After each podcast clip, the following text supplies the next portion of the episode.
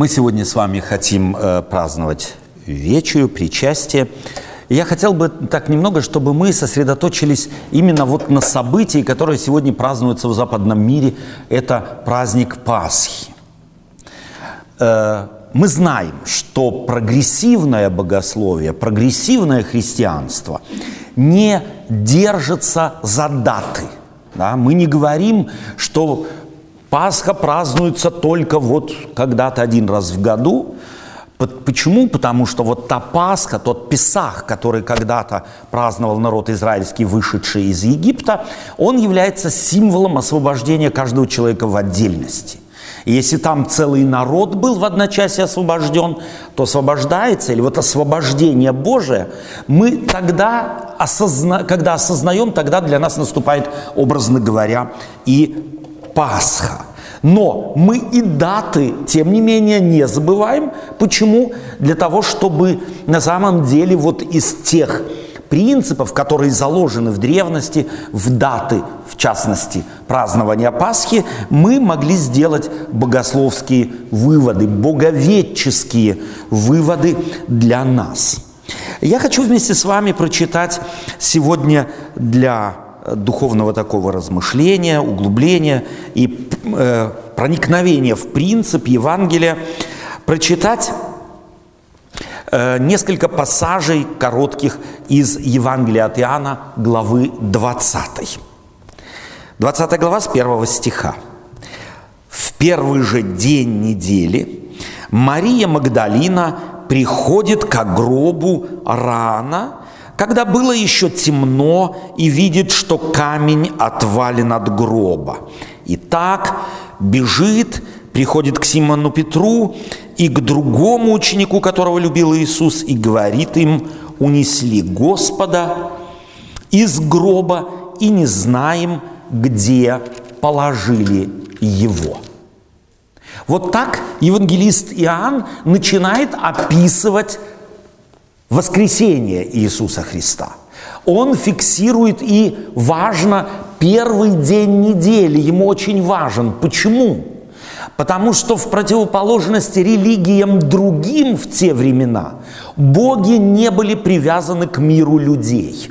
Быть привязанному к миру людей – это значит действовать в пространстве и во времени. И потому Иоанну было важно – привязать воскресение Христова к пространству и к времени. Потому что если Иисус Христос только духовно как-то воскрес, вне пространства и вне времени, то какое он, он имеет отношение к тем, кто живут во времени и в пространстве? Поэтому интересно, э, евангелисты подчеркивают исторические факты, называют исторические даты, называют места, как они назывались, людей, имена, с которыми сталкивался, встречался Иисус Христос, им тоже известно. Таким образом, они подчеркивают, что Иисус Христос, пришед в этот мир, пришел в мир людей.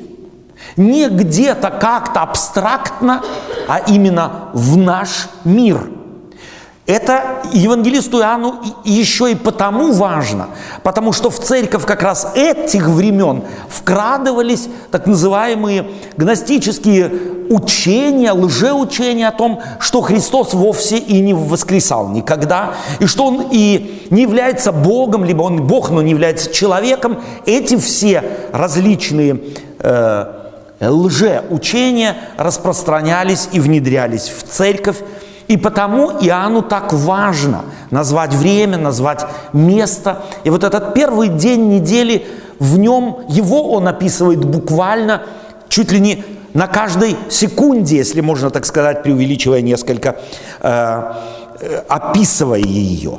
И дальше, продолжая в 19 стихе, он говорит, в тот же первый день недели вечером. Он описывает историю Магдалины в первый недель, день недели рано утром. Теперь он взгляд наш переводит на учеников и говорит в тот же первый день недели, вечером, когда двери дома, где собрались ученики его, были заперты, из опасения от иудеев пришел Иисус и стал посреди и говорит им, мир вам. Фраза «мир вам» или «не бойтесь» – это одна из самых коротких проповедей Иисуса Христа и самых любимых, чаще всего встречающихся во всем Евангелии. Это подчеркивают все апостолы. Но вот эту историю, так как описывает ее здесь Иоанн, не описывают другие евангелисты. В этом пассаже, который вспоминает Иоанн, о нем вспоминает Лука, но совершенно из другой перспективы. Лука рассказывает о том, что два человека шли из Иерусалима в Имаус, и им встречается, или Иисус Христос присоединяется с ним, к ним. Интересно, если мы этот пассаж читаем в Евангелии от Луки, то мы замечаем, что Иисус Христос присоединяется к ним, идет с ними, но они его не замечают. До тех пор, пока Иисус Христос не спрашивает их, о чем же вы, идя, рассуждаете между собой и от чего вы печальны. Вот это очень важно, что как в пассаже только что нами прочитан, мы еще будем читать дальше, так и у, и у Луки Иисус Христос рядом, но люди его не видят. Это, собственно говоря, то, чем заняты евангелисты, все четыре евангелиста, показать, что тогда, что люди-то ищут Бога. И что если особенно им сложно, то они в молитвах ищут Бога, в религиозном подвиге ищут Бога, а Бог рядом, но они его не видят. Почему? Потому что взор человека направлен на то, что его занимает, что занимает его разум, что занимает его сердце. И вот это заслоняет собой находящегося рядом Бога. Иисус Христос приходит к ученикам в первый день недели вечером и говорит им, первый день недели, вечером он приходит, э, когда двери дома, где собрались ученики, были заперты, и объясняется из опасения от иудеев. То есть их ими обур... или их обуревал страх, и из страха они спрятались. Страху, собственно говоря, было из чего появиться. Почему? Потому что их любимого учителя, того, кто на их глазах творил чудеса, воскресал шал мертвых, исцелял больных, вот этого учителя взяли, арестовали и распяли, казнили. Он помогал всем, а себе помочь по их представлению не мог. Им было невдомек, что не помогая себе, Иисус Христос помогает роду человеческому. Что Иисус Христос занят как раз не собой, что Он как раз занят людьми, занят их проблемами, их нуждами, их вопросами. Это подчеркивает здесь Иоанн. Но тогда, когда человек сталкивается с проблемой, то он всегда занят в первую очередь чем? Или кем, правильнее поставить вопрос? Он занят собой. Наш эгоизм мы настолько им пропитаны, что это естественно для нас заниматься спасением самих себя. И вот они спрятались от, из страха, из-за страха от иудеев. Двери заперты, окна закрыты. И вдруг Иисус появляется. И что делает Иисус Христос следующим мгновением, когда, как только Он появляется перед ними – Иисус, став посреди них, первое говорит им «Мир вам». Если кто-то э, помнит пассажи из Евангелия от Иоанна, то помнит, что перед своим расставанием с учениками, перед арестом, Иисус Христос, расставаясь с ними, говорит им «Мир мой даю вам». Не так, как мир дает, я даю вам. И теперь ему приходится опять давать мир. Почему? Потому что страх обуревал, об, обуревал их, потому что им, они потеряли этот мир. Иисус Христос им уже дал мир, но в связи с тем, что они сосредоточились на негативном, на мрачном, на тьме, они потеряли мир, данный им Иисусом Христом. Но Иисус Христос, встречаясь с ними, не упрекает их. Он им дает опять мир. Он дает им то, чего им более всего не хватает. Он хочет их прежде всего успокоить. А следующее, что он делает, Иисус же сказал им вторично – Э, э, прошу прощения, сказав это, он показал им руки и ноги и ребра свои. Ученики обрадовались, увидевши Господа. То есть второй аргумент какой? Чтобы они не сомневались в том, что это именно Он. То есть раны на руках и раны на, э, на боку – это материальные доказательства. Чтобы никто не думал, что это было привидение какое-то. Им, евангелисту Иоанну, очень важно это подчеркнуть. А потом далее говорит он, сказав, э, Иисус сказал им, второй раз мир вам, как послал меня Отец, так я посылаю вас. Послание. Это очень важный термин в Евангелии. Отец посылает Спасителя, Спаситель посылает в мир спасенных. Быть посланным означает иметь весь авторитет пославшего. Это означает жить его миром, жить его ценностями. Это означает представлять миру того, кого он, кто, его, кто нас послал.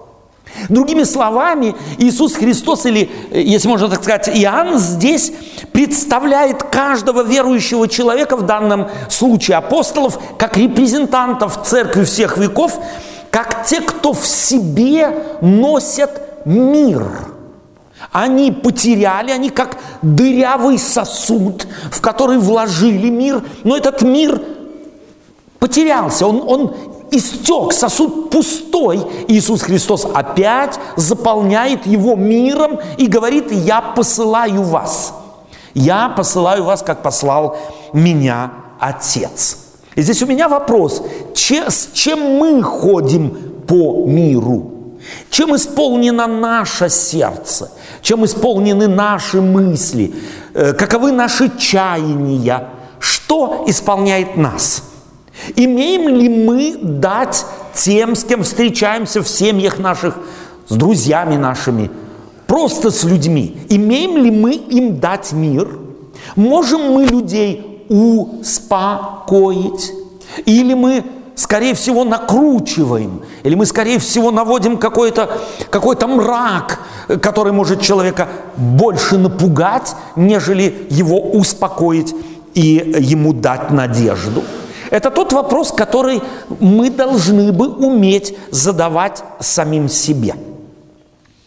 Учени, об учениках говорится, что они спрятались из страха. И это тоже для меня важно, в э, этот, этот нюанс, как Иоанн его описывает здесь. Ведь на самом деле по-человечески, если бы мы описывали какую-то группу людей, нам очень близкую группу людей, и их, скажем так, лидеров, их э, центральные фигуры мы с вами описывали, то к чему мы были бы больше склонны? Негативное в них описать или позитивное? Понятно, что позитивное. Нам надо не забывать, что евангелист Иоанн пишет свое Евангелие уже добрых, скажем так, 50-55, а то и 60 лет после с описываемых им событий. Это значит, что церковь уже разрослась, и те, кого он здесь вспоминает и описывает, являются авторитетами в церкви. И он описывает их не в очень выгодном свете. Боящихся, спрятавшихся, закрывшихся. Почему делает это Иоанн? Знаете почему? Потому что Иоанну важно показать, что ученики являются людьми, а для людей, с кем бы они ни ходили, какую бы весть они ни приняли, страшиться – это естественно, это нормально – Нигде ни Иоанн, ни Иисус Христос никаким словом не упрекает их за их страх и за то, что они решили спасти себя от надвигающегося, как им казалось, преследования тем, что они спрятались из страха. Страх для человека – нормальное явление. Но жить страхом не желать исторгнуть страх, не желать освободиться от страха, вот это явление ненормальное. К нему как бы подталкивает Иоанн, читающих и, конечно же, тогда церковь, чтобы мы старались бы от страха, который нас может так сказать, э, нами управлять, в, в нас вселиться, жить в нас, чтобы мы искали методов и способов его преодоления. Чтобы мы страх не нагнетали, а от страха освобождались сами и освобождали бы людей, которых, э, которым нас Господь послал.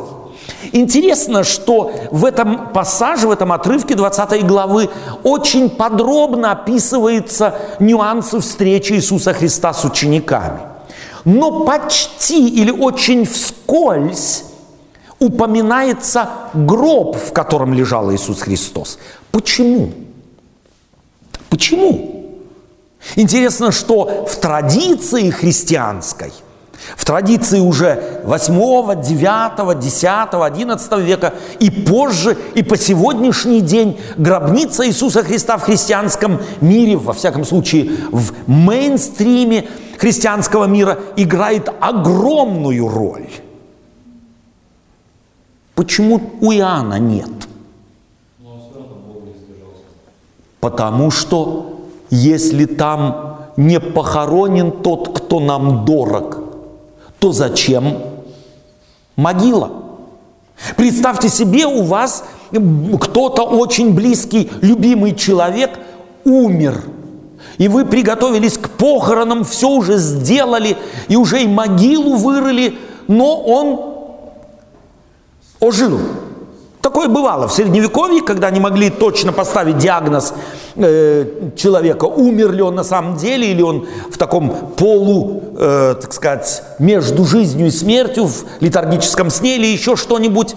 Если человека в могилу не положили, уже готовую, то принесшие его домой, живя с ним, на могилу ходили бы – Абсурдно. Абсурдно ходить на могилу, куда, где никто не положен, где никто не находится.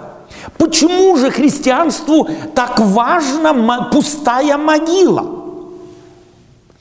Потому что Христа очень часто среди верующих людей живого Христа нет. Есть мертвые догмы – есть учения разные, есть различные традиции, но живого Спасителя нет, потому мы заменяем его, заменяем его тем, что нам нужны реликвии, нам нужны материальные доводы и доказательства.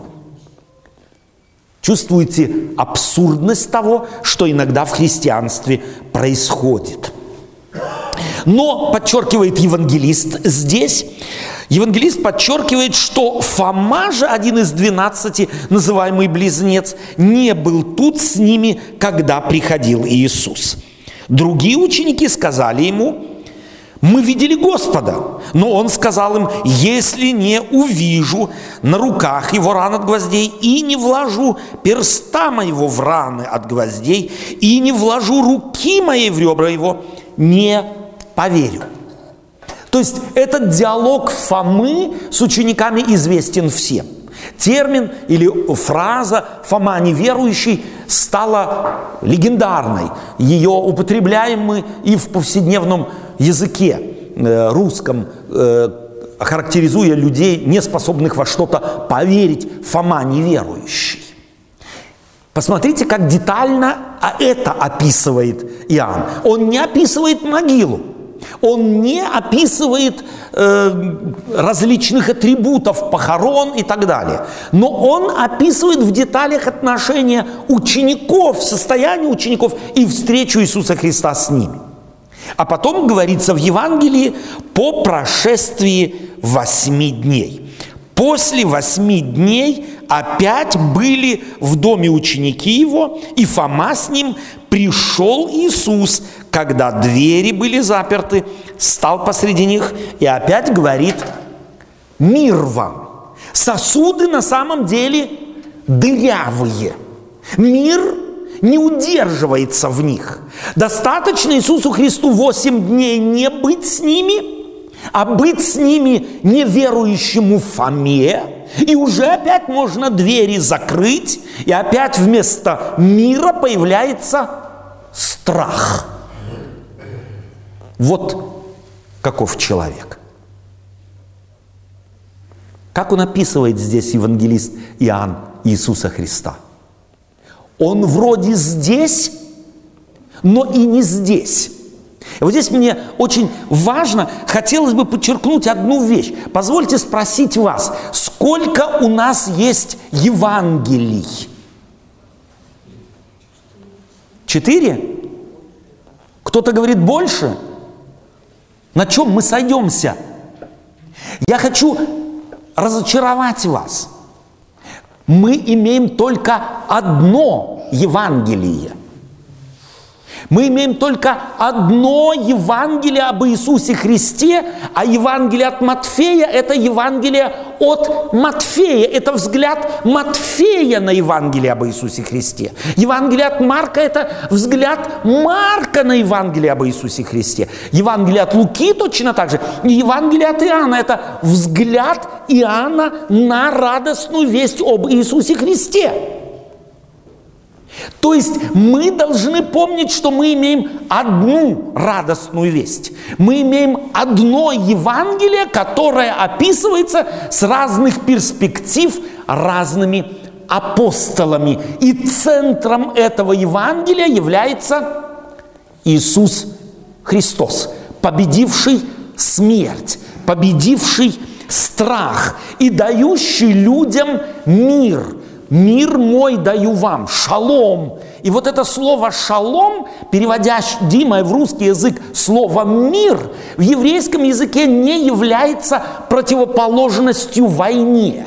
Не как у Льва Николаевича Толстого «война и мир». Вот слово «мир» в Библии, шалом в Библии не есть противоположность войне.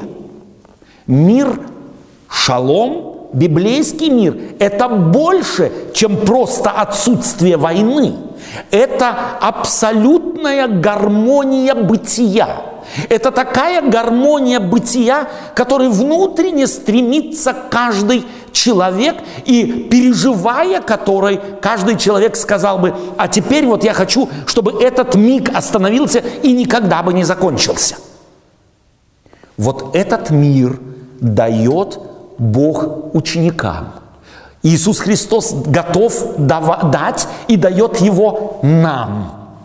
Но у нас этот мир удержаться не может. Почему? Потому что от природы нашей мы привыкли видеть выхватывать в мире негативное, на него смотреть, на нем сосредотачиваться и терять из вида Иисуса Христа.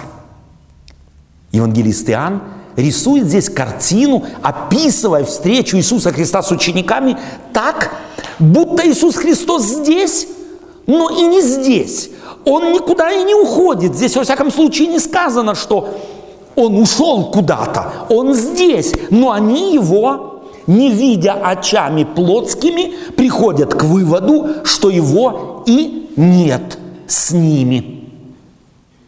И когда он появляется или делается видимым для них по прошествии восьми дней, и опять заметьте, евангелисту Иоанна важно подчеркнуть восемь дней. Почему восемь? Я бы здесь ожидал по минимуму семь, потому что это традиционно для Иоанна, как э, человека иудейского э, происхождения.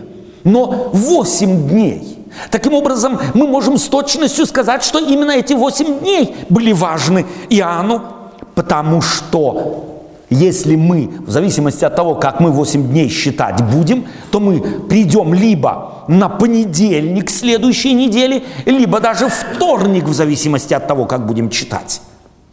Но для учеников могу себе представить конфронтируемых неверием Фомы, каждый новый день без Иисуса Христа – это мельница, это вода, которая льется на мельницу кого? Верующего или неверующего? Конечно же, неверующего. Таким образом, каждый день без явно присутствующего Иисуса Христа ослабляла веру апостолов и укрепляла неверие Фомы. Ну, во всяком случае, в субботу-то должен был прийти Иисус Христос? Или нет? Но если не в субботу, не в седьмой день, то в первый день недели, в день, когда он впервые им показался, хоть, хоть какой-то юбилей маленький, он должен бы появиться – и он тоже не появляется. То есть, таким образом, здесь Иоанну еще раз важно сломать традиционные представления о различных юбилейных явлениях. Бог приходит, когда Он хочет. Бог обнаруживает себя, когда Он хочет, но и обнаружив себя тогда, когда Иисус Христос хотел, Он Фому, опять подчеркиваем, не упрекает – он ему предоставляет удостоверение личности, если хотите. Ты хотел вложить твои персты в мои раны, твою руку в мои ребра, пожалуйста, вот я здесь, иди сюда, Фома, и сделай это. Сколько здесь любви к Фоме, сколько здесь любви к человеческим слабостям и аргументам неверующего человека сколько я бы назвал толерантности, которой у нас нет. Мы очень часто, когда среди нас есть люди, которые верят не так, как мы, что-то понимают не так, как мы, то мы уже, попытавшись один раз, второй раз, третий раз им что-то объяснить, начинаем отстраняться от такого человека. Такие люди нам странными кажутся, и мы эту странность э, стараемся, конечно же, и демонстрировать. Мне нравится, как подчеркивает эти важные вещи э, евангелист Иоанн. И потом он говорит, потом говорит Фоме, подай перст твой сюда и посмотри руки мои, подай руку твою и вложи в ребра мои, и не будь неверующим, но будь верующим. Фома сказал ему в ответ, Господь мой и Бог мой. Побеждает опять Христос. Опять побеждает тот, кто победил смерть, он побеждает здесь и неверие Фомы. И потом евангелист Иоанн записывает важные слова. Иисус говорит ему, «Ты поверил, потому что увидел меня. Блажены не видевшие, но верующие». У нас по логике человеческой всегда все наоборот – нам важно увидеть. Нам важно пощупать, нам важно на зуб попробовать. Это самые главные э, органы, скажем так, укрепляющие нашу веру. Глаза, уши и ощущения. И нам кажется, что счастлив тот, кто мог прикоснуться тогда к Иисусу Христу. И счастлив тот, конечно, кто может поехать куда-то на могилу в Палестине и там побыть, посидеть. Вот какие они счастливы. Нет, говорит Иоанн. Счастлив не тот, кто видит, а счастлив тот, кто не видя верует. Почему? Потому что такую веру может дать человеку только Бог. Такую веру породить мы в себе не можем. Веру вопреки человеческой природе, вопреки человеческой логике, мы, люди, родить в себе не можем. Таким образом, вера является, как и мир, который дает Иисус Христос, следствием дара Божьего, следствием благодати Божией, следствием принятости человека Богом. Евангелист Иоанн рисует детали встречи людей со Христом, которые его не замечают или полагают, что только тогда, когда увидят, могут поверить. Он строит другую логику и, собственно говоря, подстрочно спрашивает нас, а что для тебя важно?